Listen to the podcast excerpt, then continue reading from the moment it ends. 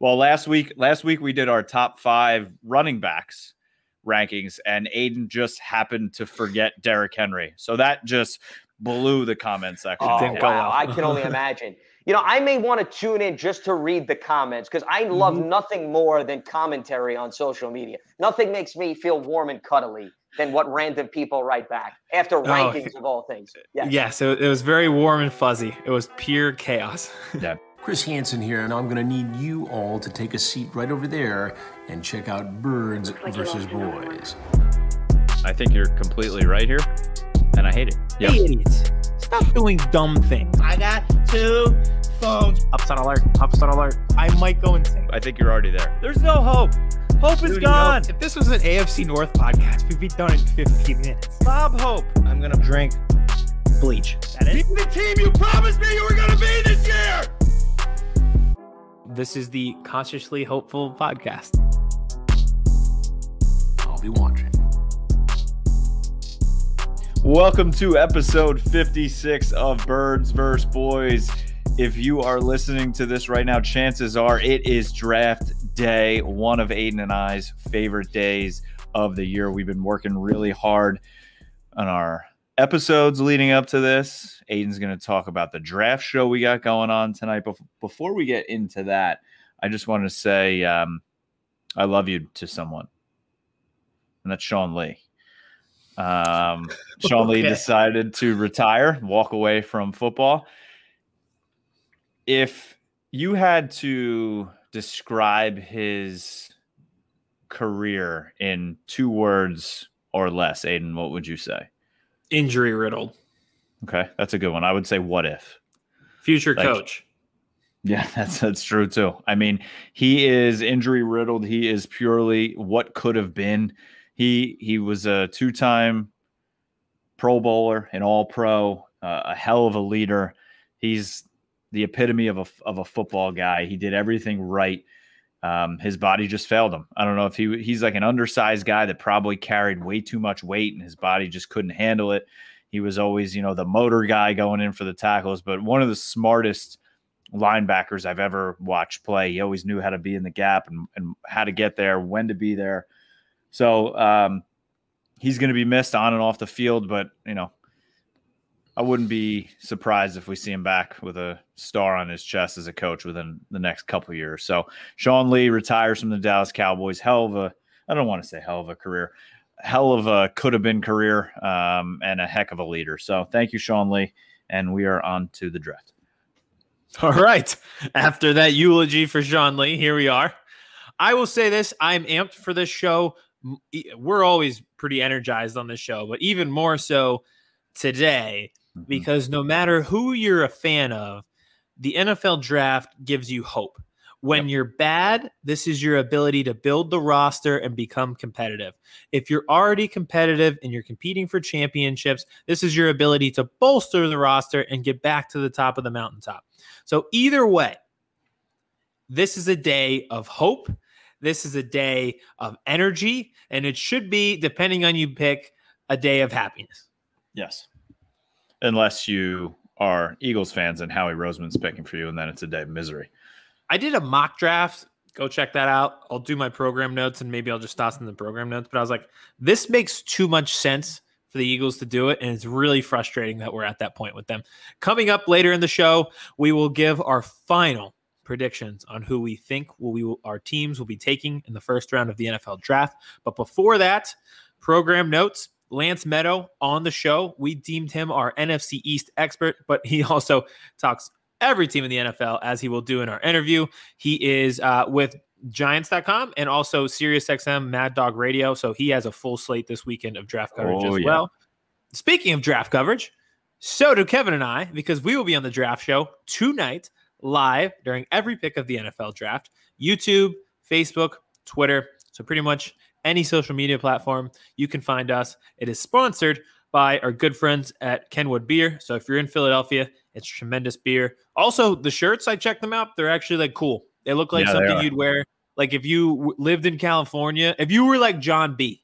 and lived in and his friend, I forget his mm-hmm. friend's name. This looks like a shirt John B.'s friend would wear.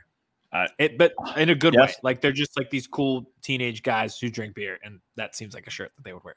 And we're giving away a Kenwood shirt during the show. So make sure you go to Brandon underscore sports, follow them on Twitter, follow Kenwood Beer on Twitter, and retweet the contest tweet for a chance to win one of those very cool Kenwood Beer shirts. So those are program notes. Oh, and and, We're going. and everybody's favorite producer, producer Vince, will be producing the entire show. So you know it's going to be good content. Yes, and he will have a ticker on the bottom with our predictions for each pick. So we all have completed a mock draft. Some of us have scribbled out a lot of names and and made like hypothetical trades in their brain and are really overthinking it. Just some of us don't know who. Don't want to name names. Me. we'll And have and that on the board for you as well. So follow along. It's not just me and Aiden too. It's me, Aiden, CEO Joe, James from Save LaSalle Baseball, Ali, Eddie, and we're gonna have a ton of guests in virtually as well. So it's gonna be a blast. Last year's show was a shit show. If you watch, it was the the COVID branded draft show. We got pretty drunk. Aiden's soul left his body. So who knows what's gonna happen this year? Probably most of the same stuff, but just not virtually, just like in person. I love it. All right, on to the actual show. So there's a lot of content to get into. It is draft day. I'm very amped up. I'm going to try to sound like I'm not pumped with Adderall and just rapid fire all of these topics, go over them before our interview. Um, so it's not necessarily going to be just Eagles and Cowboys talk because so many teams affect the Eagles and Cowboys in the draft order. So I have a few topics. I'm going to lay it out to Kevin and go over them. Let's start with teams to watch going into the first round tonight. I have two pinpointed. The first, and we talk about this with Lance, the Atlanta Falcons at four. Take Kyle Pitts and shut up. Yeah. That as like I said, you and I, I think I called us connoisseurs on our interviews, not to give it away, just a little piece uh, of Kyle Pitts. But yeah, n- make it easy. Best player available. Now, remember who we're dealing with. Do they ever make it easy? Is it ever simple, or is it always a chaotic, Uh, just shit show? As you Always. mentioned, what the draft show was last year. So I know they're having salary cap issues. I know they're talking about trading Julio Jones and Matt Ryan. I mean, he is getting older, but they can't really trade him because of his cap hit. I don't know if it's a trade a trade back situation, trade a QB situation. All I know is the simple thing to do is draft Kyle Pitts. Here, here's what you do find a way to protect Matt Ryan. You draft Kyle Pitts. You keep Julio Jones and Calvin Ridley and Kyle Pitts. And then you get some kind of running back later in the draft. And it's the most unstoppable offense in the NFL. Let I'll play devil's advocate for a second, since the Falcons are spawns of Satan. It's only right. I can see teams panicking on the quarterback situation. So I Mhm. don't think everybody's favorite is Mac Jones. He could go at three, and we'll get into that in a bit. But I think there are teams that are high on Justin Fields, maybe on Trey Lance, and you know whether it's it's the Carolina or Denver or New England or Washington or Chicago. There's a good amount of teams beyond the top five that do need a quarterback. I'm wondering if one of those teams panic and trade up to Atlanta, and Atlanta gets a haul for pick four. Uh, we, we say it with Lance too. I mean, the QB tax is real. If you're coming up for a QB, you're going to be paying more. So I'm listening if the phone rings. If I'm Atlanta, you have to. I, I mean, think- Kyle I- Pitts is a yeah. is Thanos, but you listen. I was about to say, I think you see who gets picked at three. There'll be two Yep. quarterbacks left. Depending on who they are, I think you get phone calls, and I think you listen to whatever the phone calls are, and you go from there. Don't get yourself locked in.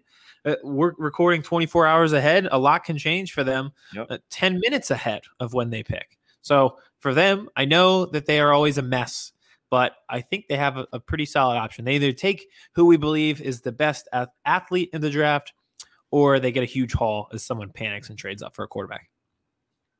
Yeah, I would prefer them not to take Kyle Pitts because I, I don't want to see him there, but it's a smart thing to do. Really, yeah, I think he'd look really cool in their uniforms, and that He would. makes me sad.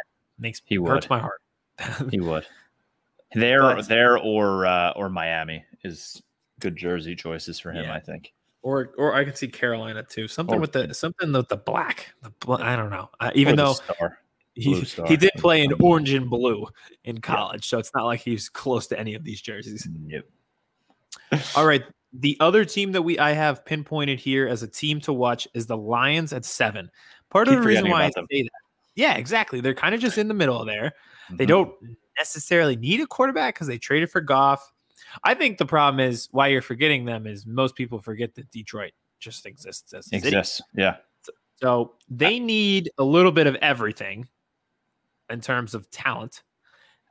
The one thing that's holding me back from saying just go get an Alabama receiver is this press conference where you start by saying we're going to bite people's kneecaps off. As much as I love DeVonta Smith, he isn't exactly bite your kneecaps off material. Uh, no, no, he's not. A bite, uh, a, a guy there who does bite kneecaps off if he's there is Rashawn Slater, and then you're protecting your your quarterback and you're getting a mauler. I I see this as a trade back for the Lions at seven. I see I could see someone coming up here, and I already have who I think it's going to be in Do my you want to share that now, or are you waiting until you give your final predictions? I'll I'll wait till I get my final predictions. Okay. I do think they are the most likely candidate in that six to 10 range to, to Mhm. make that trade back um, because I think there's going to be a run. I think a lot of people really like those two cornerbacks. And then there's a little bit of iffiness with the other Mhm. quarterbacks in the back half of the draft. Yep. So the Lions at seven, they are going to be the most interesting, which aside from Thanksgiving, this is the only time where we pay attention or they are interesting. So good for them for having this night. I, I don't know what they'll do, but they could go a variety of ways. And we're still going to forget about what they do. I know. Yeah. It'll be five years. And we'll be like, wait, who did they take again? Who they take? Oh, they traded back with who? Oh, Who- Slater. that's right. Remember Slater? That's right, Yeah. yeah. Yeah. I don't even know what right. we're doing. I again, I don't want to see any guys I like go to Detroit. Like I don't want to see Rashawn Slater play for Detroit. It's te- like it's terrible. I don't want to see DeVonta Smith play for Detroit. It would be terrible. Yeah. imagine I being would. a Lions fan? Oh God. I don't. I don't know how they do it. I don't. You know. No. Even Cleveland's having some success. You think we could find like a well, Lions versus like Lies versus Vikes podcast, and we could get like Lions podcasters on here and just talk to them and just be like, "How do you survive life?" I think about that. I don't remember what show I was talking about it. It might have been on the radio show where I was like, "What do they talk about on Detroit radio? Like, what do you do?" The li- you got the Lions, the Pistons, the Tigers, and the Red Wings. What? Like, I don't really know what you talk about. And the team lost last night. We look ahead now to 2023 draft.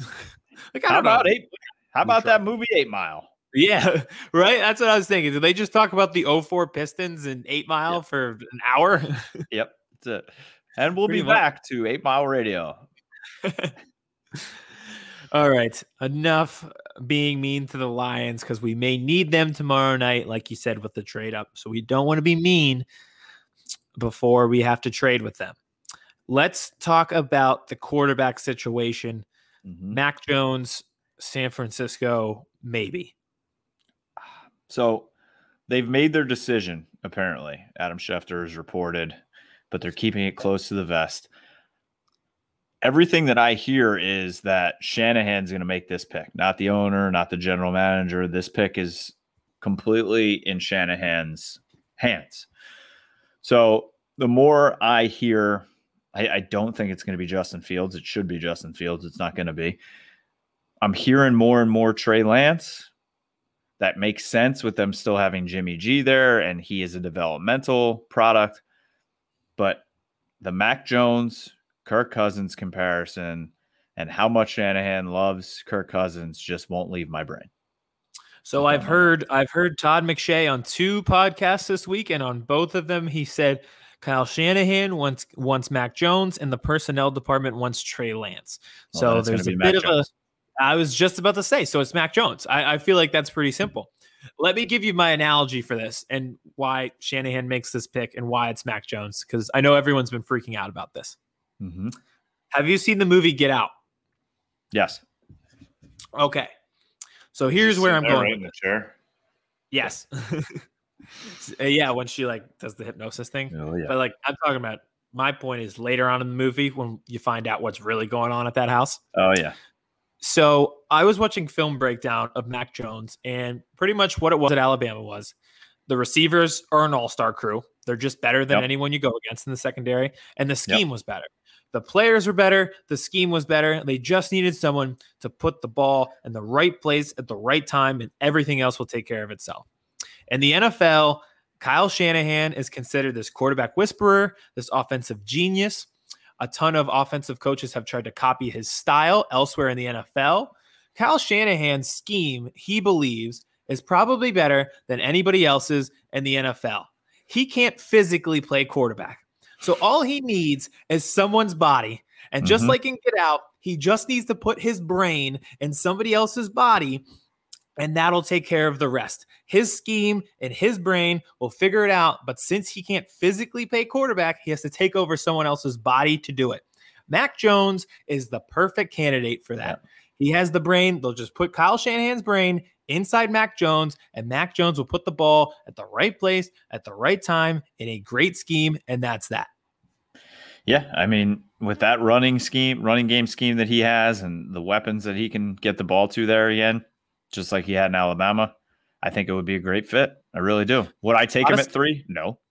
I, I yeah, and I was the more I think about it, like uh, listening to these podcasts this week, it's like every quarterback is a system quarterback. If you if you think about it, I was listening to this uh, again. I think it was McShay talking about like Patrick Mahomes admitted to him that he didn't even know how to read the Mike linebacker until he got in the NFL. Like having Andy Reid and sitting a year under Alex Smith helped him so much.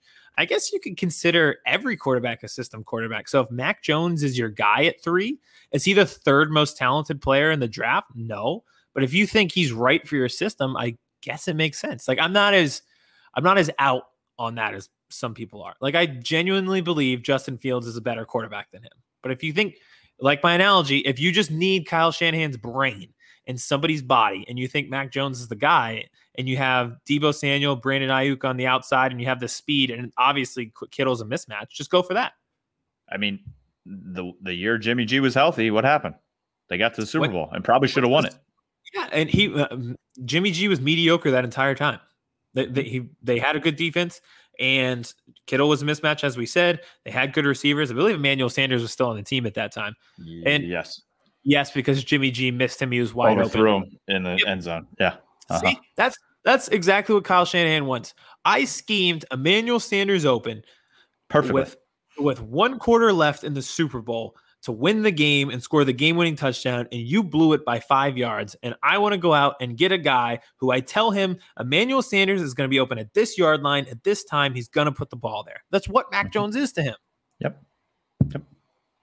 I'm fired up. If you think we haven't even gotten into Eagles topics, I'm fired up about Mac Jones. That's where we're at in the draft process. I'm now fired up about Mac Jones. Oh God, just I can't wait for tonight. It- th- yes, the live reaction to everything that's going to go down, and I just want as much chaos as possible. And Vince So- is taking our phones. We're not even going to be able to be on Twitter. I like that. I don't want to know. know. I want to. I want to. Well, I don't know if I want my phone taken, but Yeah. again, I just if- keep it in my pocket. Yeah, maybe we'll just keep. Maybe maybe we'll just delete Twitter off our phones for. forever, depending on who they who the Eagles Yeah, pick. true. Very true. Speaking of who the Eagles could pick, let's get Uh-huh. into Jaycee Horn because this is a prospect both you and I are high on, and hopefully both of our teams are high on as well. Yeah, I mean, uh, we we talked to Lance Medow in our interview about Horn. He's a dude I just want on my team because he's a dude. He's a baller. He's just a he's just a fuck you. Yep. I'm gonna I'm like, and that's what he was with Kyle Pitts. If you saw that whole game when he was on Pitts, yeah, they're boys, but like he was he stays in your hip pocket. He was on Kyle Pitts all game, and you saw a couple times where Pitts like turned around and was like, just get the fuck away from me. Mm-hmm. And he's like, Nope. He's nope. I don't know if he's physically as gifted as Jalen Ramsey, who was drafted top five and is considered probably the best cornerback prospect of the past, I don't know, like decade or so. Yeah. But Horn has that mentality. I think I've, I've really talked myself into him as the guy for the Eagles if he's there at 12, or maybe you have to trade up to get him. I want to get into that in a second. But the mental toughness aspect, where this city is becoming more and more toxic as social media becomes more prevalent Yep. and the radio airwaves have always been toxic and the most recent uh, first round picks have been really struggling here andre dillard and jalen Reagor just seem to really be struggling with the off the field stuff in this city I don't think that'll affect Jaycee Horn in the slightest. I think he's just a guy who gets off the team bus, walks in the stadium, says, "Who am I locking down today? I'm going to give you hell for four quarters," and that's that every week for 17 weeks. Yep. It's it's an easy pick. Will he draw some penalties in this in this league? Yes. He's going to have to change a little bit, but I'm not backing down from him because of that. No, and like we talked about, it's not panic that's Nope. making him put his hands on people. It's, It's just, that he's just- overly aggressive. Yeah, you can excuse me, you can coach that. I was about to say you can coach that, and especially the Eagles who brought in a guy who does extensive work with cornerbacks. Uh, yes, please. Now, the one thing that could affect both of us, he might not make it to ten or twelve because Carolina is supposedly very high on him. What do you think about that? I mean, so I, I take the word of Bryan Broaddus from 1053 The Fan in Dallas, who's on with our good friend uh, Jeff Cavanaugh and actually also on the draft show. Which I, I take I it. today, and he was on. Yep. He's he's amazing. And he has his gang of seven. He was an actual scout, has a Super Bowl ring when he won with the Packers. He was a Cowboy scout, and he has these seven guys within the league that he texts with. Doesn't reveal their names, um, but everybody is saying that Carolina loves Jaycee Horn and to watch out there. I can You said see it would be a Matt Rhule pick, but Mhm. I don't know. I I mean, obviously we'd be devastated, both you and I, because we've sold Yes. ourselves on this prospect. But I I mean, I get it from their perspective. I really don't know those middle teams right there, squeeze that sandwich of seven, eight, nine. I really don't know where they're gonna go. It's where the first variability comes in because we talked about the easy pick for for Atlanta is Kyle Pitts, and then for Cincinnati, it's not it's not too much harder because really it's either going to be Sewell or Chase, and then Miami's probably going to take whoever Cincinnati doesn't take. So seven, eight, nine is where the first variability comes in. So who knows with those guys? Well, if if the Bengals take Chase, let's say Atlanta takes Pitts, Bengals take Chase. Do the Dolphins think about trading out? Do they take the lineman or do they take Waddle or Smith? No, I think you take Sewell or Waddle. One. So here's what you do after you get a quarterback or invest in a quarterback. Maybe the Cowboys want to follow this as well, uh, since they just invested in 40 million in a guy with a compound fracture. You either get a tackle or you get a receiver. You either protect the asset or improve the asset in terms of getting him weapons. So Yeah. I think they would take Sewell there. And them trading back, like they fleeced the Texans so much and have so much draft capital already. Do they need more? Like I, I, I totally understand the idea of needing more draft capital, but Yeah. does that team actually need it? Probably not. They probably just want to take the pick there. Yep, that's what I would do. That's what I. a- a- And it's so interesting. I see people like Slater or Sewell going ten to Dallas or late. I'm like, what are you like? I don't. He's not getting out of the top six. I don't think. Who's Sewell? Yeah, I don't think so. Uh, just our guy on- Jeff Cavanaugh had Dallas taking him at ten. did he? He had Yeah. Slater going before him though. He Yes, he did have Slater going before, which is part of the reason why. Is But he I don't know Slater if is a either better of these prospect. guys are there at ten. That's true too. But that would open up the idea of a cornerback. So I don't know. It's kind of like pick your poison when we're sitting there. Is like, all right, Yep. which do you, guy do you love more? Because one of Yep. them's going to be off the board, and hopefully not both. Yep. So we'll see on what Carolina does. Like I said, that's seven, eight, nine as the most interesting little sandwich there of just oddly, what an odd assemble of misfit toys. Carolina, Detroit, and Denver. Just what an island of misfit toys over there with Rudolph. And then it comes right into the NFC East. And then into the NFC East, the whole gauntlet. I think that was a great word uh, that you used. So Mhm. let's transition away from the first round. Let's talk second round targets. Let's rapid fire some guys that we like. We're not going to be with the people until next week. The draft is obviously Thursday, Friday, Saturday. So this is our only chance to really shout out some guys we have our eye on. Uh, number one for me, it's a guy who also sat out this year, so that scares me a little bit coming to Dallas because Jerry Jones kind of said in their uh, pre-draft press conference he doesn't love the the guys that sat out.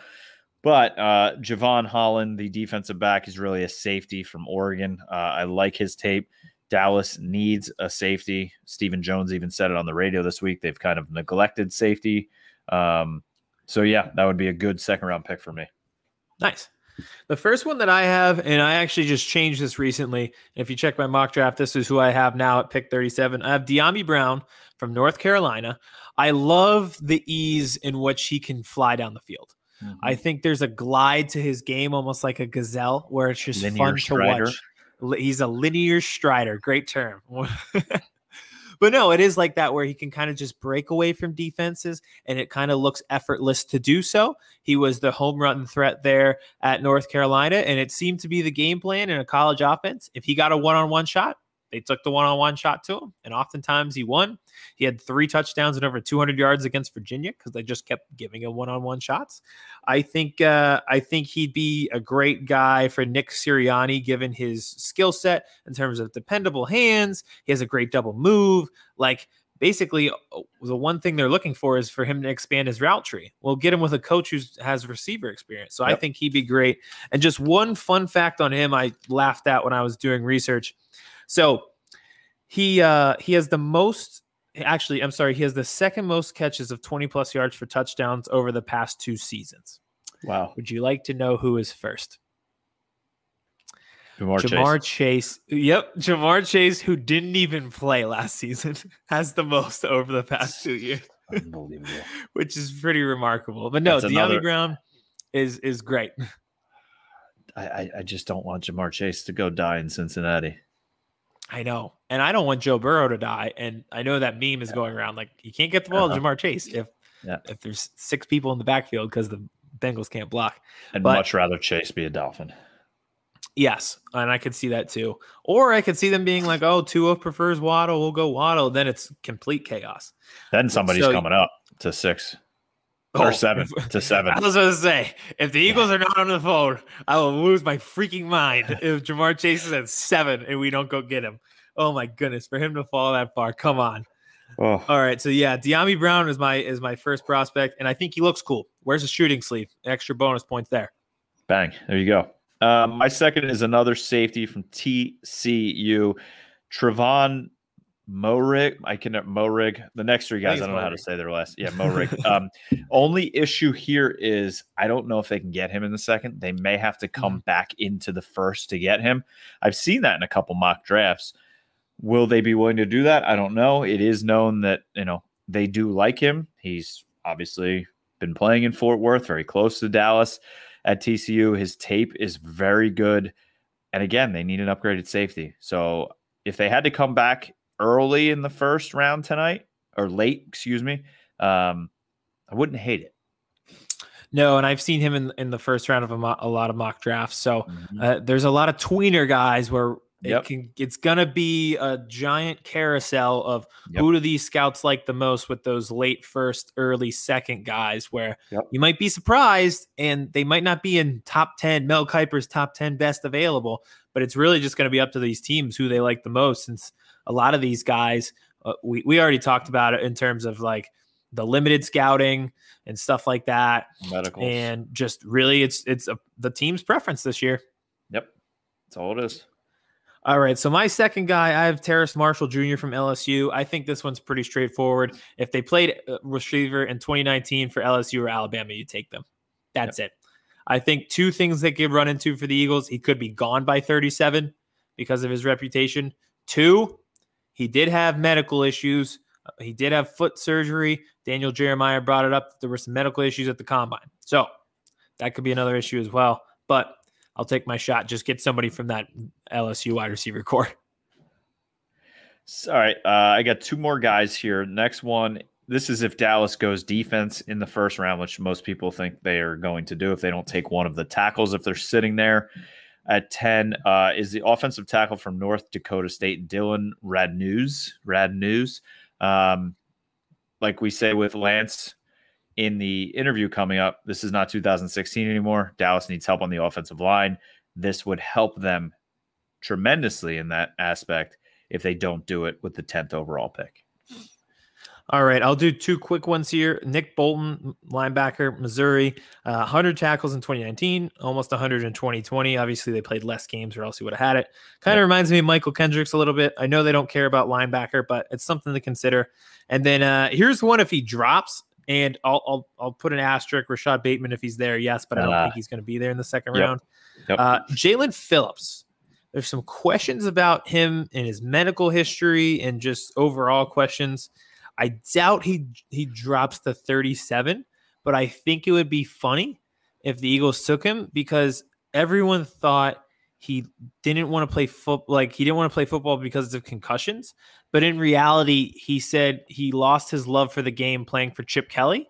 And I think all of us in Philadelphia lost our love for the game because of Chip Kelly at one point. So I, I definitely understand where that kid's coming from if he falls to 37.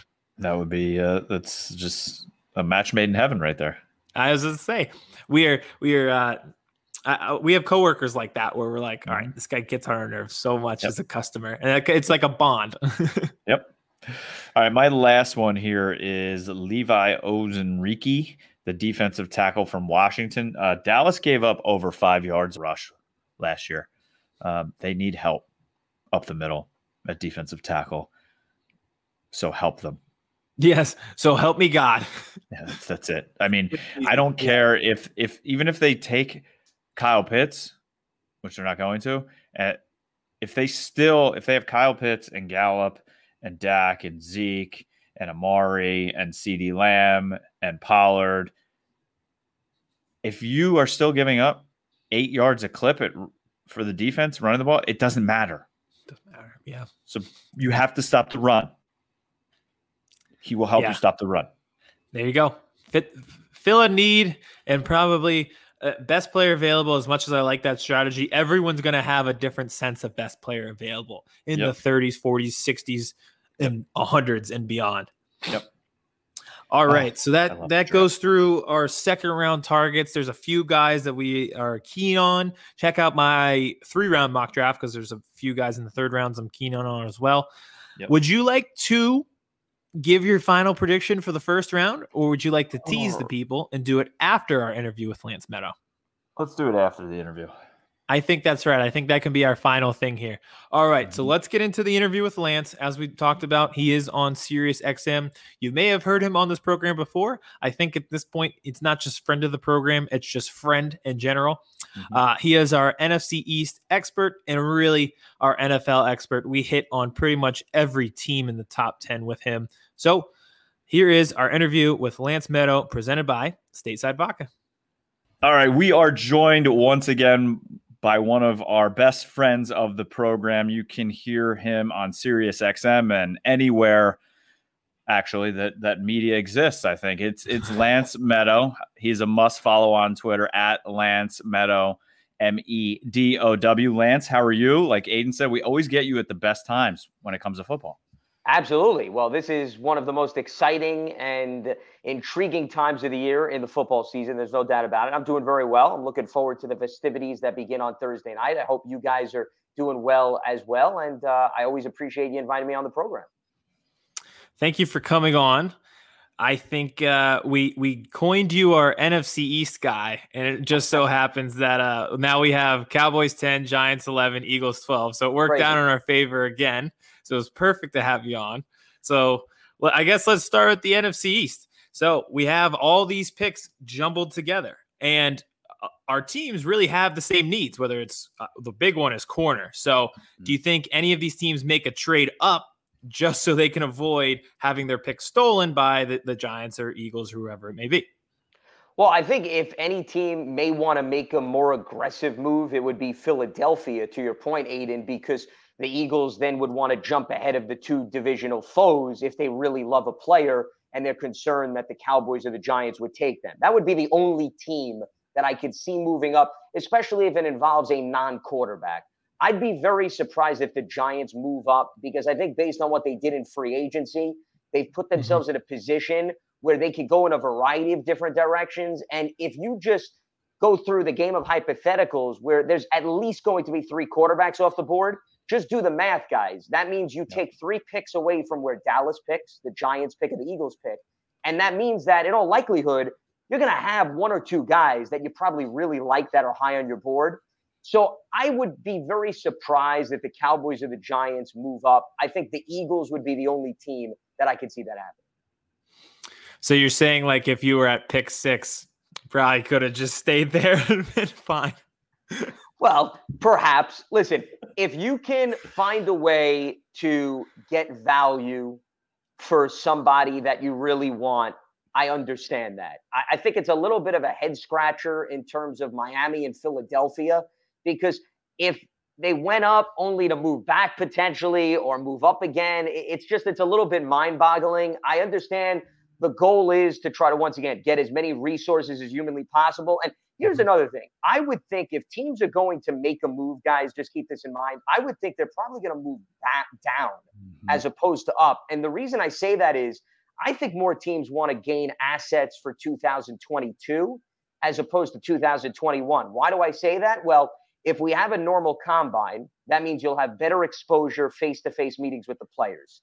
There'll be less risk involved. Number two, you'll have more film because no player is going to opt out in all likelihood mm-hmm. if COVID is not no longer as big of an issue. I'm not saying that it won't be an issue, but you don't think it'll be as prevalent of an issue. So if anything, the crop of players, I think teams are going to have a better read on in 2022. That's why if you were to ask me, I think the likelihood of teams moving backwards is much more likely than moving up. I, I couldn't agree more too because I the more I think about it, like with the medical stuff, where they weren't allowed to do all these in-depth medical reports on so many players this year. Who knows how many guys are going to get picked, and then all of a sudden it's going to be a little bit of like a Caleb Farley issue where he's got a little back thing and he needs a procedure, and teams like we had no idea. No, I think you bring up a great point. Plus, even guys who are expected to go much higher than a Caleb Farley. You look at um, Penei Sewell, who mm-hmm. opted out. Then, you know, you talk about Micah Parsons. That's another player that opted out. Both of those players, I think, are extremely attractive. I like what I've seen on film, but if you're worried about them needing to have more time to dust off the rust, you're worried about the immaturity issues. Yeah, I think you would have liked the security of seeing them take part in this season. I wouldn't fault the team if they pass up on one of those two players as a result of that. So yeah, it, it's really a bit of a rolling the dice a bit more than perhaps we've seen in previous drafts because these are not elements that we would have really been talking about or considering. Yeah. And, and real quick, Aiden, I have to put you on the spot here because I've been doing it for all of our guests, and just so Lance knows and gets involved with the joke here. So Aiden's talking about the sixth pick, and the Eagles move back to 12. He was beating his drum all offseason for Ja'Marr Chase. Loves Ja'Marr Chase. Perfect fit for the him. Eagles. Aiden tweets out Ja'Marr Chase's highlight film and says this would be a beautiful pick at six. And I, I am not kidding you when I say the trade came down two and a half minutes later mm-hmm. that they moved back. So you're saying he basically jinxed his own team? Is that what you're uh, hitting on? Hundred percent. Absolutely. I killed it. Our yeah. one chance at a good receiver, and I just destroyed it. well, Aiden, see, I would have thought you would have been more aggressive, and Ja'Marr Chase, I think, would be an excellent fit for the Eagles. I would have thought maybe you'd be more attracted to a guy like Kyle Pitts. Oh, oh we are. Kyle. Oh, don't worry. Stay there. Okay. I can see the smiles and the reaction already. Yes. I compared him. Um, I said that he was a mix of Travis Kelce and Thanos on one of our shows. Wow. My my issue with him is I thought he would probably go to four with Atlanta. Mm-hmm. So I was I thought I was more realistically able to get Ja'Marr Chase, but then I okay. jinxed that. So now I will get neither and enjoy it. well, but here's the thing: the silver lining could be it's possible one of the top three wide receivers could still mm-hmm. be there, even if the Eagles don't move. I don't think it's crazy to say that DeVonta Smith or Waddle is there when the Eagles are ready to pick. Because once again, the Giants added a few free agent wide receivers. The Cowboys, we know, are already stacked. Mm-hmm. So I don't look at those two teams as major threats. I can make an argument for the Giants to take a wide receiver because of the injury history with Golladay and John Ross. So I wouldn't completely rule it out. But I could also argue they need to address other areas, which means maybe Philadelphia will be pleasantly surprised and stays put and all of a sudden a wide receiver falls to them. I don't think that's a stretch at all. No, I would not be shocked to see one of those two Alabama wide receivers fall. I kind of it kind of depends on what Detroit wants at seven. Yeah. If they want one of those guys mm-hmm. after Ja'Marr Chase is off the board, we'll see on that one. But that is a good point. You know, it- it's not the top need for the Giants, and I can see potentially corner corner at 10 and 11 right ahead of the Eagles. And then all of a sudden, if that's your worst case scenario, it's really not that bad of a scenario. Absolutely. Plus, you got additional resources, as I Mhm. mentioned, by making the move. So to me, it's really killing two birds with one stone. You get a player that can help you immediately. And then on top of that, you add value to what you'll have in store for future years. Very good point. And I liked your point about saying accumulating picks for next season. And I heard both Todd McShay and, and Daniel Jeremiah said this was a scarce draft in terms of players with first round grades. Yes. So a lot, uh, like you said, going to be a lot of trade backs. Now, one team that could trade up because quarterback seems to be the final piece that's missing is the Washington football team. Do you think they're one of the teams that actually makes the trade up? Yeah, it's interesting you brought that up because I've gone back and forth with this. They brought in Ryan Fitzpatrick, who I think we all agree is more of a bridge guy. He's not mm-hmm. necessarily a long term answer. They've got a really good defense. And if Fitzpatrick could take care of the football, I would not overlook Washington. They were the surprise of the division this year. And they bring that defense back. You know, they've got some nice offensive weapons around Fitzpatrick, especially the addition of Curtis Samuel. So I think that's a team that could do a lot of damage. It's just to your point, do they feel good about Kyle Allen or Taylor Heinicke? Both guys are still young. They're not up there mm-hmm. in age where it's as if you can't have them for your answer maybe for two to three years after Ryan Fitzpatrick. It's possible, but here's what I would argue with a team like Washington moving up or anybody else. If there are already three quarterbacks off the boards, guys, if that's what we assume, where it's Trevor Lawrence, it's Zach Wilson, and pick whichever one you want to the Niners. Personally, I think it should be Justin Fields, but let's say it's not. And if Fields is still there, maybe that's a reason why you make an aggressive move if you're Washington. But if Fields is off the board, is Mac Jones, no disrespect, I think he's a solid quarterback, a very intellectual quarterback. Are you upgrading yourselves that much based on what you already have by making a move for Mac Jones?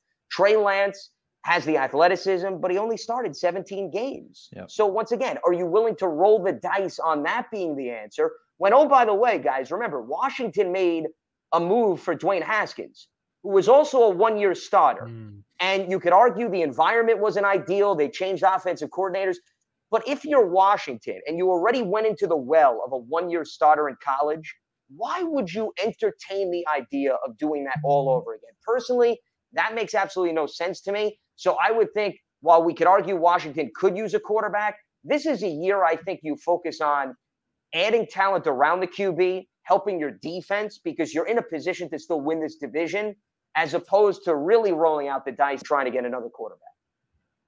That's a fair point. And I know as a fan base, the Eagles have kind of spurned people who have increased medical history after the Mhm. Sidney Jones experiment failed with the torn Achilles. So if, if Washington doesn't want to go back to the well of the one year starter who's inexperienced and you think he's going to be a project after Dwayne Haskins, I totally get that logic. I think that's fair.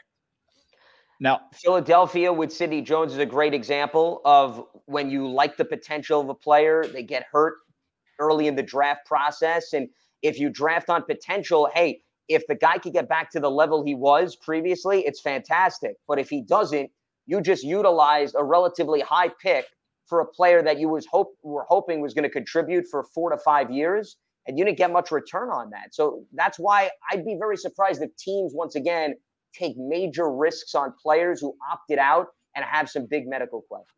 Mm-hmm.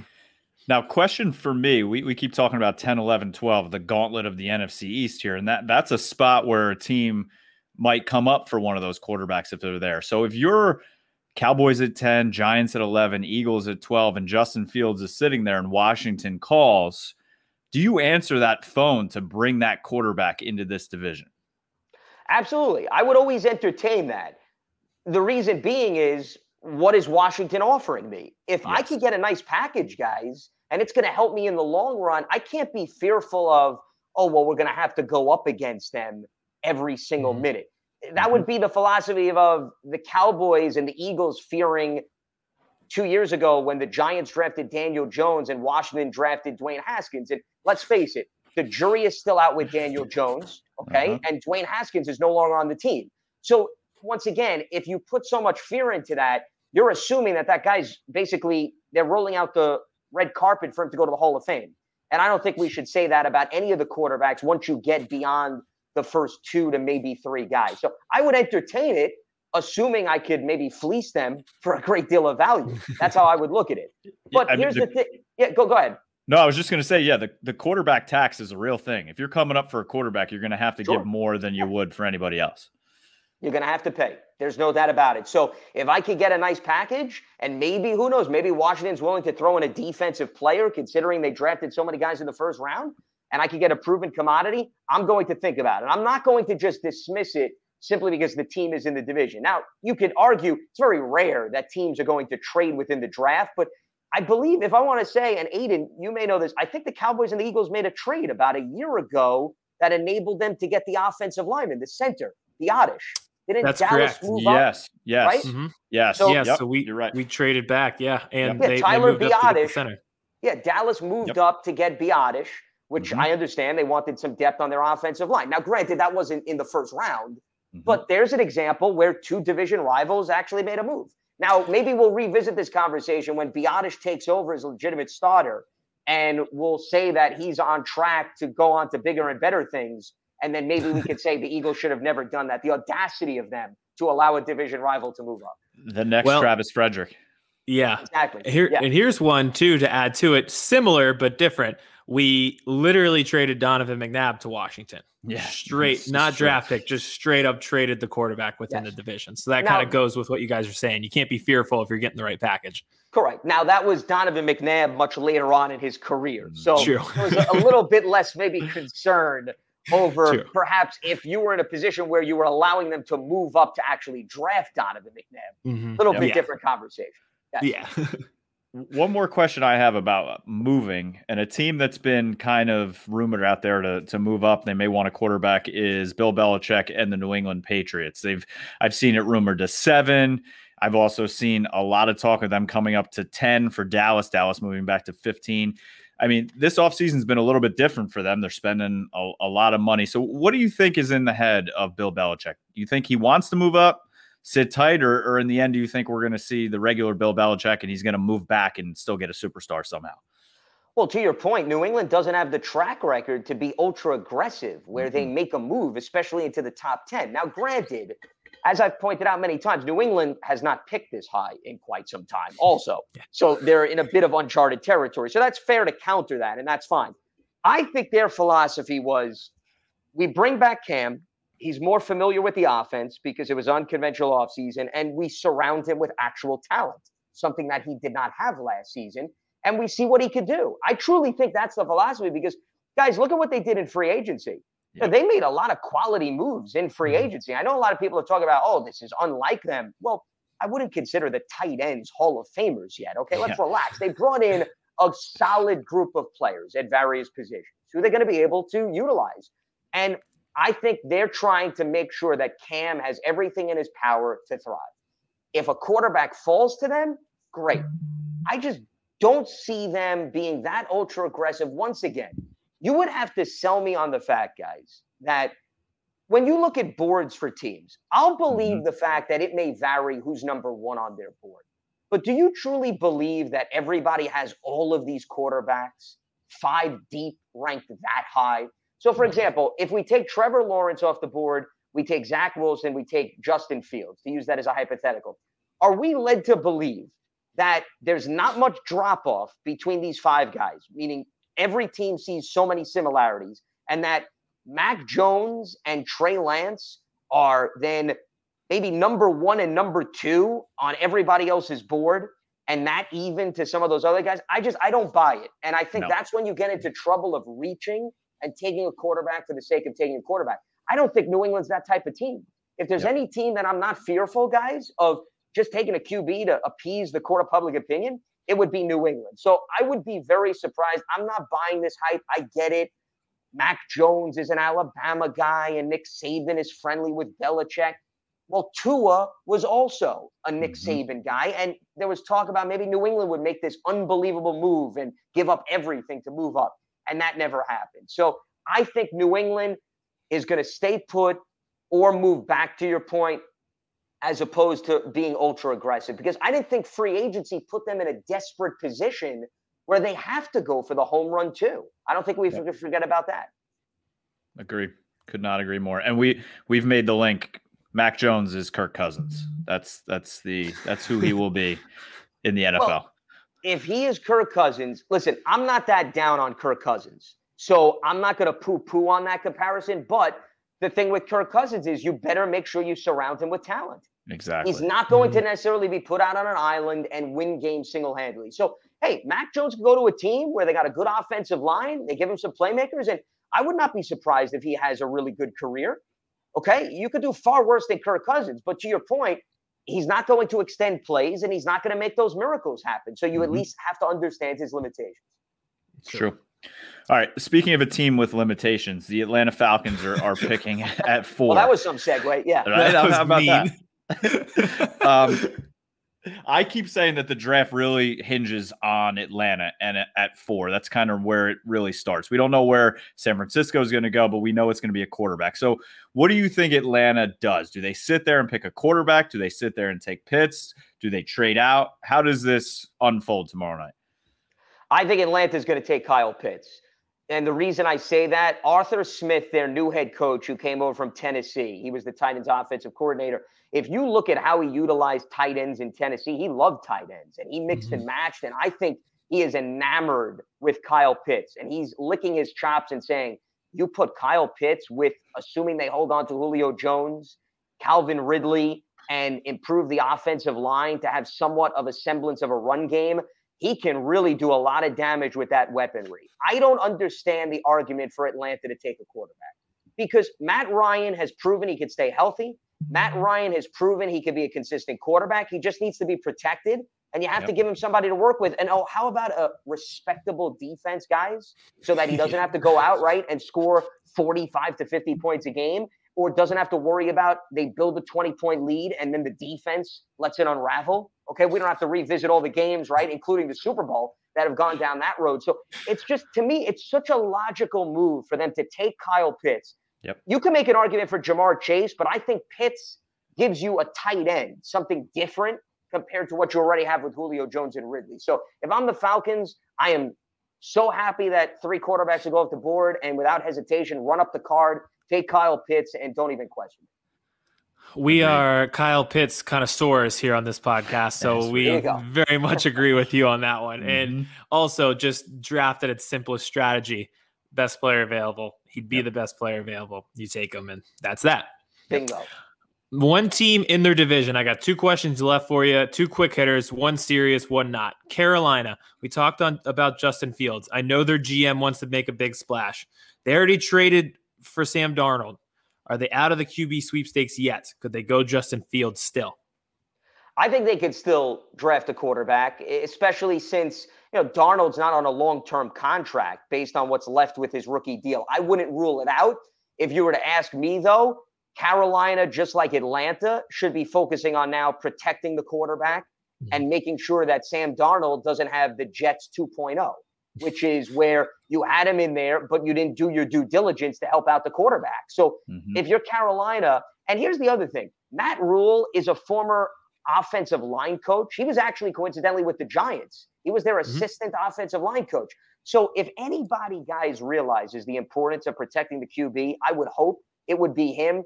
And Carolina, if Penei Sewell or Rashawn Slater is still there, just like I'm talking about Atlanta, guys, it just makes too much damn sense for Carolina to take one of those two guys and not even hesitate and say, hey, we're going to give Darnold every possibility to thrive. He's got a really good offensive coordinator in Joe Brady, who's done really good with various quarterbacks. You've got DJ Moore, you've got Robbie Anderson, who played with him. Make sure you keep your QB upright, in addition to Christian McCaffrey. We can't forget about him, who's an absolute weapon. So, to me, Quarterback is still a possibility because of the contract structure of Sam Darnold. But I really hope that Carolina leans away from that and takes an offensive lineman, which I think would make too much sense. And I know Matt Rhule loves to build through the interior. Mm-hmm. So that would make a lot of sense. It would be his MO. I think they went defensive line last year. If they went offensive line this year, Well, they went all shock me at all. defense, by the way. Let's Yeah. not Yeah. Carolina only took defensive players Yep. last year. They didn't take one offensive play. I actually And- love that though. Just no doubt about what the message is there coming in as a first year head coach. and they, they apparently are in love with Jaycee Horn at eight. But I, I, if if one of those tackles slash guards are sitting there, I feel like you have to take a Slater or a Penei Sewell before Jaycee Horn if you're Carolina. Yeah, I'm with you. I've heard corner two a lot with respect to that team. And what I don't understand is Donte Jackson is on one side, who's solid.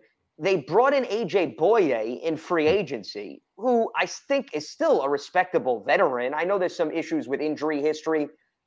And if you continue to beef up the defensive front, which they did a little bit in the draft, once again, I think a versatile offensive lineman could do a lot more for that team than perhaps taking a corner. I think you could Mhm. probably grab a cornerback in the second round Oh. if you really want to add somebody. There's Mhm. a there's a couple in the second round. Kid from North or Northwestern. Yeah, there's there's some good ones in the second.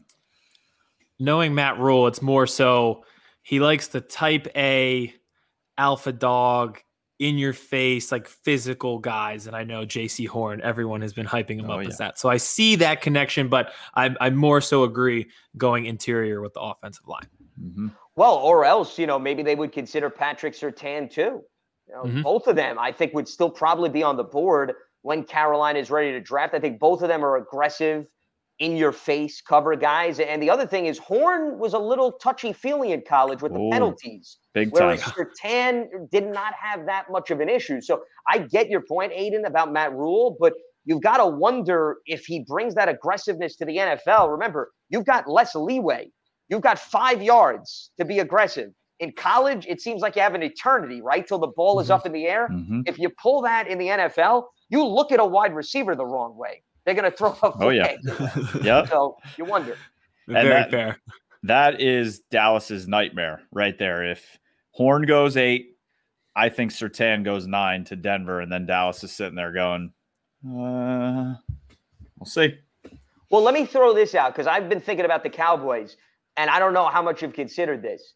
If Rashawn Slater is there, Give him to me. Done. Turn the card Okay. in. Run. all right, so I don't even need to sell you on it because Nope. I, I've been selling some people on the Cowboys with the offensive line. And like, what do you mean? I'm like, hold on a minute. Look at the injuries last year. If you could bring in a guy that could play all five positions, Yep. Tyron Smith's getting up there in age. Yep. Okay. La'el Collins, I would certainly You- make an argument to grab him before you even consider a defensive player.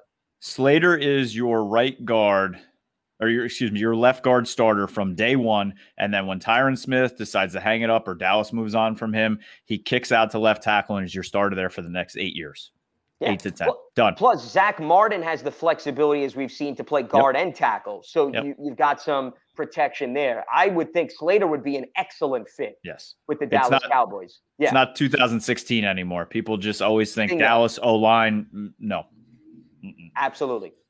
Yeah. He's been Love that. banging that drum for quite some time. You guys No, are and the I, same I'm banging with him. I'm banging with him. We'll, we'll be a band, okay? We, we can we can make some fine tunes and be in rhythm. I go. love it. I love We're, it. we're starting to develop some serious chemistry having you on Let's here. we're starting to go. think the same way. Absolutely. Yeah. All right, one last question for you. I said that that one was a serious one. This one not so much. So we've developed a like pretty popular following on TikTok by mm-hmm. doing rankings. Mhm. Uh, so this week, in the spirit of the NFL draft and draft day, we are ranking our favorite sports days of the year. Do you have a favorite sports day of the year, and what is it? Wow. Boy, this is a real tough one in terms of favorite sports day of the year. Hmm. Mhm. I would probably go with the NFL postseason, and I would probably argue wild card weekend, especially Yes, now that they've good one. added some additional playoff teams, because you can literally sit on your couch all day long and watch nothing but competitive football. So Mhm. it'd be hard to for me to rank something ahead of that under the circumstances because you know the NFL draft it's exciting but then again it's so much build up and hype with the mock drafts you're exhausted by the time you actually get to the draft so Yep. give me playoff football I don't think anything surpasses that Love it. Good call, Love it. especially with the uh, like you said, from Saturday through Sunday now, and they might even have Monday night football right. playoff games. Yeah. So whole weekend worth of it. Great call. Well, Can't and here's wait. the other thing: when the playoffs end and the regular season ends too, one thing we yearn, I would argue, more for anything else is more football, right? Because Mhm. the NFL offseason is so damn long. So that's more of a reason why I can't hesitate in passing up NFL postseason football. I couldn't agree more. Couldn't agree more. All right, Lance, before we get you out of here, as always, let everybody know where they can listen to you, where they can watch you, how they can follow you on Twitter, and what you are doing tonight as people are listening to this for the draft. Absolutely. Well, I will have instant reaction after the Giants' 11th overall pick on giants.com. I don't know if that'll be streamed live, but it'll be posted very quickly soon after the selection for the New York Giants. And then all throughout the weekend, we'll be doing live shows. Saturday will be on pretty much starting a few hours before day three and then going all the way through the fourth round pick for the New York Giants. So there will be activity all weekend long on giants.com. And people could also hear me on Sirius XM. I'll have my two shows Saturday and Sunday morning, 8 a.m. to 11 a.m. Eastern on Mad Dog Sports Radio. I'm also on NFL Radio as well. And they could follow me on Twitter at Lance Medow, one word, last name M E D O W. Bang. That's it. It's perfect. Lance, thank you as always for coming on. And uh, yeah, we'll have you back before the uh, before the season starts for sure. Absolutely. Well, I always look forward to it. Appreciate you guys having me on. And I guess I'll have to check out the big following that you now have on TikTok because this is Oh, something it's- new for me. I, I was not told. A source did not give me any intel on that front. So I'm learning this firsthand here.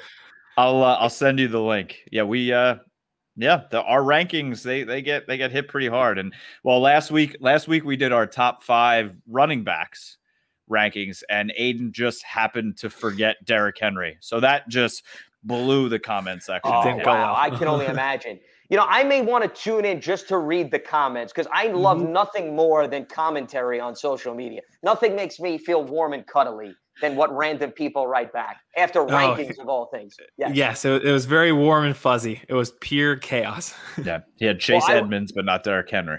I would be expecting soon maybe the top five Eagles of all time and the top five Cowboys of all time. Ooh. I would assume, considering that fits into the profile of the Yes. show, that you Yes. would have to find a way to do that if you haven't Yep. done so before. Well, and then we're gonna have to have you on for a TikTok, and we'll do top five Giants as well. There you go. There we See? go. I like that. We're, we're in sync on that one. Well, what we guys, do. listen, always a pleasure. And thanks so much for having me on the program. Appreciate it. Enjoy the draft. Thank you, Thank Lance. you. as well. Another big thank you to our friend Lance Medow for that incredible interview. Aiden, every time he's on, it's a great time in football, and every time he's on, it's a unbelievable interview. Perfect timing, very engaging. Day before the draft was going to be a fantastic interview. I'm glad we were able to get him for that day before the draft preview show Mhm. because he he like we you could tell in that interview we rapid fired a bunch of teams. He covers them all, does a fantastic job. I really appreciate him coming on, especially this time of year with a lot going on. He's the best. Really is. All right. Final predictions before TikToks, and then we'll get out of here because we need to uh, get over to our draft show coming up tonight. There you go. All right. Uh who would like to Oh. go first? Would you Want me like to just Cowboys go? Yeah, feel free. Yeah, Cowboys pick first. So, That's fair. but do It makes sense. But- but do they? okay. So Cowboys pick at 10. Everybody's had Surtain basically linked to them. Cowboys Nation is kind of like iffy about it because I, I think they're just bored of a good player. He's just a boring good player. Like he's to go out there every week and just lock down and just be solid and steady. And I feel like Cowboys Nation is just like, eh, I don't know. I want flash. But what I'm fearful is, is that seventh pick in Detroit, who I keep saying I don't, I, I keep forgetting about. I think they're trading out. I think the Eagles are coming up, and I think the Eagles are going to take Jaycee Horn at seven. I think then Carolina is going to take Slater or Sewell, whichever tackles there at eight. I then think Detroit is going to take Surtain right in front of Dallas, and Dallas is going to be sitting there with their jockstrap in their hands with no offensive tackles and both corners off the board. And I think they're going to take Micah Parsons. Yes. I mean, no. I mean, I be overcome with emotions.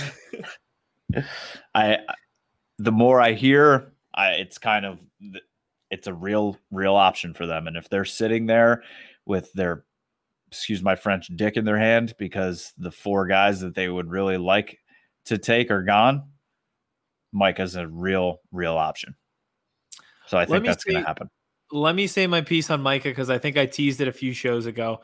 These all these off-field concerns, uh, just like knowing a little bit more about him, I would not be worried at all. He was an immature jackass when he was 16 and 17 in high school.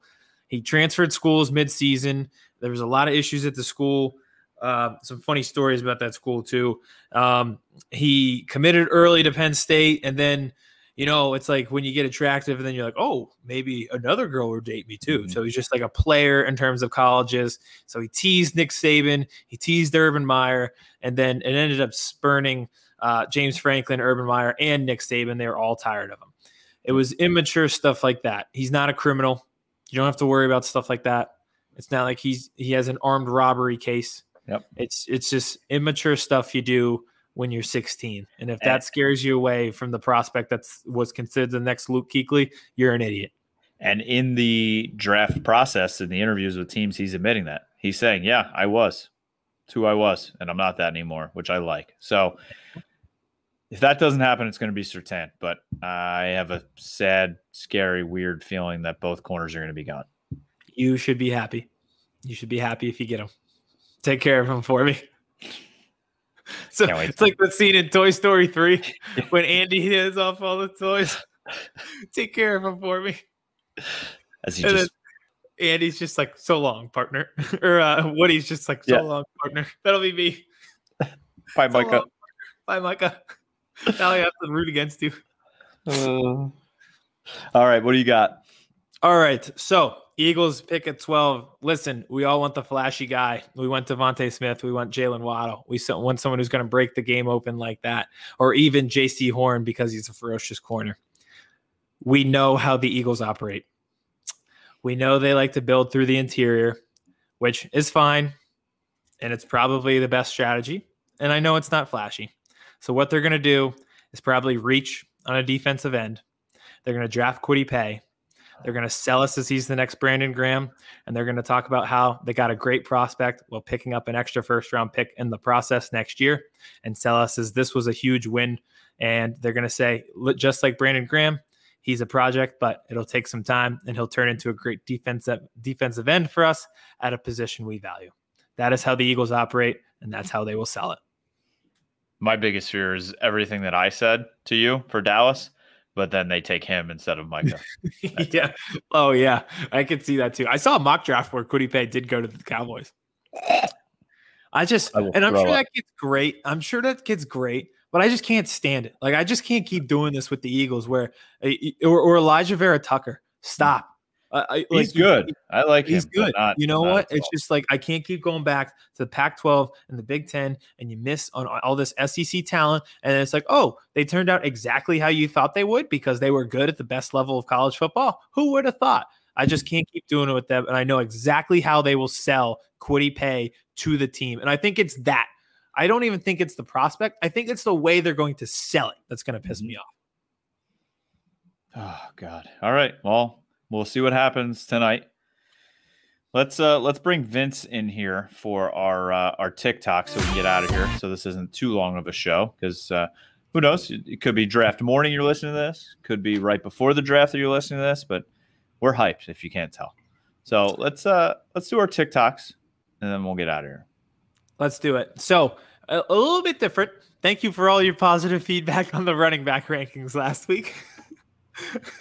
oh, uh, so this week, in in spirit, we asked Lance Medow this question, but in the spirit of NFL Draft Day, we are doing our top five favorite days of the year. So we'll get into it here quickly. Um, we'll do our normal triangle. I'll go first, starting at five down to one, and we'll go me, Kevin, and then Vince. So let's start with at five. I have Labor Day weekend, college football week one. I think just having that extra day of the weekend having football back in its first form that weekend is fantastic. There's usually like a great 8 p.m. game.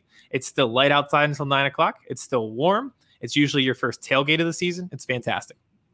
It is. Oh God, I love Labor Day. Um, all right, for me at five is today, draft day. The draft is number five for me, but like Lance said in the interview, it's a process. I am very tired with all the mock drafts and everything. I, I just want it here, but I do love uh, round one, and two, and then three, and then four. Uh, five for me, best day of the year is that day all the cherry blossoms bloom at the same time. I love that. You wake up one morning, everything's pink. It's real pretty. I, I, I like that day. It happened, uh, what, two weeks ago? I think it was. I think it was. Yeah, my You guys are just doing sports. sport. Mhm. Yeah, you, you guys just doing sports. Yeah. Sports show. Sports days. We should have should have should have clarified that. Uh, my list is going to be different than your guys. Then I'm Well, not making a normally is. one. Welcome to life. we uh we kind of you kind of had a miscommunication there in the producing notes. It uh, it seems like it. Yeah. All right, Yeah. can't wait to see the next four. At four, I have today NFL Draft Day. Like we mentioned earlier, it's the one day of the year all 32 teams have hope. Hope. We love hope. All right, number four for me, f- staying in football. It's the Super Bowl. Um, you got to love the Super Bowl. It's it's uh, you know, it'd be better if it was on a Saturday, or it'd be better if it was a national holiday on Monday. But love to eat. Commercials have sucked lately, um, but still love the Super Bowl. Uh, number five, I have my birthday, June twentieth. Two It's actually not a bad. Nine, 98. Thank you very much. Okay. I think Bye Bye Bye had come out. The Backstreet Boys had some hits already. My older brother Um, graduated high school in 1998. Oh God, I graduated in 2016. I was four. Um, 1998. but fun Three. fact, my birthday, June 20th, day before the uh, summer solstice. So it's like halfway through the year. It's the last day of Mhm. spring. So my birthday is basically the start of summer. So longest day of the year also. So they did that just for me. There, you go. Longest day of the year. Congrats. Happy birthday. For the shortest person in the world. Keep going. Oh, oh that was me. we're gonna stand next to each other tomorrow. I hope you know that. You mean today? yeah, today. Sorry, this afternoon. This after Yeah. later today. It's not definitely pitch dark out me and Aiden's windows. All right. At three, I have fantasy football draft day. Once you graduate high school or college, this is one of the few days of the year where all of your friends are going to be in the same place at one time. All you do is cut up, talk football, and drink beers. And it's one of the few times you get to do it with your entire group in the form of a year. Love that. All right, three for me. Uh, it doesn't always happen every year, but when it does, oh God, World Series Game Seven. There's Mhm. there's just nothing like playoff baseball, except for maybe playoff hockey and maybe playoff football. But I love playoff baseball. When my team's in it, I am literally on the edge of my seat every pitch, even when it's not my team. When the Cubs were in the World Series against the Indians a couple years ago, that Game Seven was just unbelievable. So, um, love World Series Game Sevens. Real quick, Vince, before you go, I'd like to put an asterisk. Uh, I was going to do NBA Finals Game Seven. I should have asked. I didn't know if, if we were allowed to do it because I know it doesn't happen all the time. I think that's a great pick. I love Game Sevens. I was going to go NBA Game 7 so that's a little asterisk in the side. Bang. That uh that game seven of the Cubs and the Cleveland baseball team game, uh, it was the least productive I've ever been in the gym in my entire life. I showed up, I did like one set with the dumbbells, and then just watched the game the entire time I was there. I don't think I did a single thing the rest of the night. So good. It was so good. Uh, number three for me, I have Friday. All right. The movie? Goes without, yeah, No, just great movie. just Friday, just Friday. It's a good day. Goes without saying. All right. At two, I have January 1st bowl games. Again, just like Labor Day weekend, it's extra time off. You've really been doing nothing for a week since Christmas. Your only responsibility is to spend time with family, eat a big meal in the middle of the day, and then watch bowl games from 11 a.m. until 8 p.m., God, I love that. including the Rose Bowl, which grass wise, best spectacle in all of sports. Mhm. God, I wish I had that on my list, but since I don't, um, number two for me, Sunday at the Masters. I am a big, big golf guy. The Masters is a tradition unlike any other. Uh, Jim Nantz's voice when Tiger was playing. Oh God, I just told my wife that that's where I want to be for my 40th. I want to go to the Masters. Not that That'll far away, fun. boys. Yeah, How that'll can be you fun time for travel? next year. yeah. Oh, nice. Listen, I was going to say how you could travel back in time. I got six years, four years, five years. I'm turning Uh-oh. 34. Uh, so number two for me, our answers could technically be the same somehow. I have that one spring Sunday where you have all the windows open. You can hear a faint lawnmower somewhere down the street. Mhm. It's just super nice out. You're sitting on the couch watching TV. That could be the Masters if you want it to be. So technically, could we have the same answer here. Okay. I like that. Good day. That is a very good day. I can't argue with that. All right. At one, I have March Madness first round. I don't think Mm. anything competes. I haven't been to school or work during the first round of March Madness in about 12 years. It's basketball from noon until midnight, four games in each slate. It's springtime. It's fantastic. All you do, and everybody has hope that first round that your bracket is fantastic, that you're going to win some money. There's always some fantastic upsets. I love the first round of March Madness.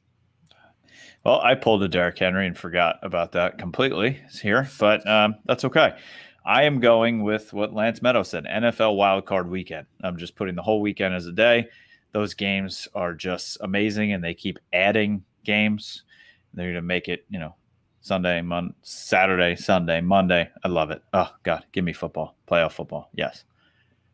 You're gonna get roasted in the comments. Gonna be like, Aiden's the only one that had March Madness. Everyone else is invalid. How's he have a Cowboys Eagles banner? And then we're gonna have to make a follow up TikTok with the blooper of how we forgot. And Yeah. Uh, number one for me is uh, the first good thunderstorm of the year. We had one a few days ago. That was the one, and it, you know, there's nothing like the first like like stomach rumbling thunder. You get to see lightning for the first time, a good torrential downpour that you don't get quite like you do in the spring and summer. So that's number one day of the year for me. True mark of summertime when the weather Yes, changes and you get those evening thunderstorms. Some pretty Felt good like days from you, Vince. Thursday or Wednesday this week felt like summer. Today Yeah. did. Yesterday. Yesterday did. Oh yeah. You are really struggling with this. Thanks, Vince. All All right. right. Draft show. Tonight, watch it, live stream, every pick. I will probably have a ridiculous reaction for every pick, and I will sell it this way to the people. I think a lot of people are doing draft shows. We're not going to be the people who's like, well, he ran a 4 4 6 40. I think you're going to get genuine fan reactions from people who are knowledgeable about the game. I'm not going to throw 40 times at you and shuttle times at you. We're just going to have a good time. It'd be like being in a room with some of your best friends talking ball. Drinking beer. Allie's also going to bring in some analysis that you won't get anywhere else about their Instagram pages and, and whatnot. So it's going to be a blast. Kenwood Beer, we we thank you again for the sponsorship. But go over to the Birds Verse Boys YouTube page, subscribe there. It'll be streamed there, as well as the branded underscore sports Twitter page and Facebook page. We'll be live for the entire first round of the draft. Well, Aiden, we, we put a lot of work into this. We've we've groaned over it and cried over it and banged the drum for different players for our teams, but now we wait. This is like Christmas Eve morning. You know, you put your wish list together for presents, and we're gonna the tree open up tomorrow, see what's underneath the tree, and see if we got what we wanted. And Howie Claus is going to bring you coal. Probably same as last year. All right, everybody, enjoy the draft, and we will be back next week. This was Birds versus Boys, powered by Branded Sports and brought to you by Stateside Vodka. Chris Hansen here, and I'm going to need you all to take a seat right over there and check out Birds versus Boys. I think you're completely right here, and I hate it. Yeah. Hey, idiots. Stop doing dumb things. I got two phones. Upset alert. Upset alert. I might go insane. I think you're already there. There's no hope. Hope is gone. If this was an AFC North podcast, we'd be done in 15 minutes. Bob Hope. I'm gonna drink bleach. That Be it? the team you promised me you were going to be this year. This is the Consciously Hopeful podcast. I'll be watching.